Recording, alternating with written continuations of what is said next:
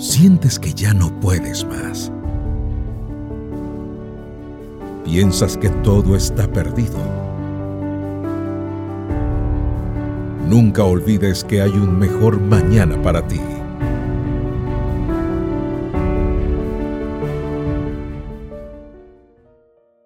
Romper las cadenas. Amanda, Gina y Michelle sufrieron las mismas atrocidades durante más de 10 años.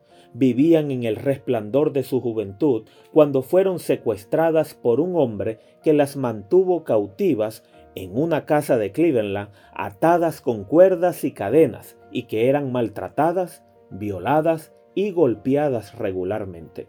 Como consecuencia de ello, sufrieron reiterados embarazos y abortos sobreviviendo una niña a ese brutal infierno.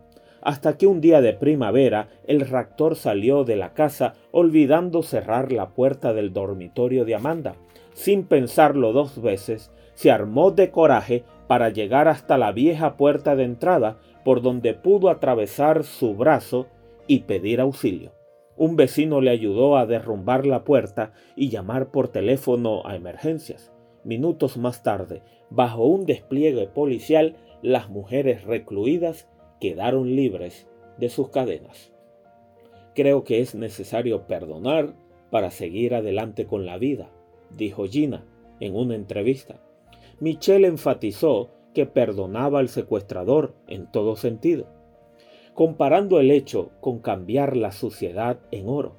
Sin embargo, Amanda se resistió a perdonar diez años de su vida injustamente encadenada.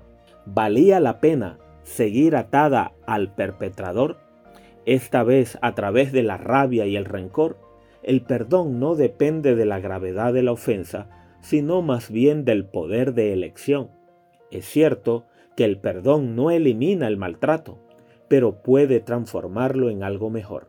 Esta dolorosa historia puede ser reconocida como una historia de liberación, no solo de la casa, sino del odio y del resentimiento. Recuerda que no depende de la gravedad del daño, sino de una decisión. Porque ahora quebraré el yugo que pesa sobre ti y romperé tus cadenas. Nahum 1.13. El perdón es el modo que Dios ofrece para romper las cadenas del rencor. Y así habrá un mejor mañana para ti.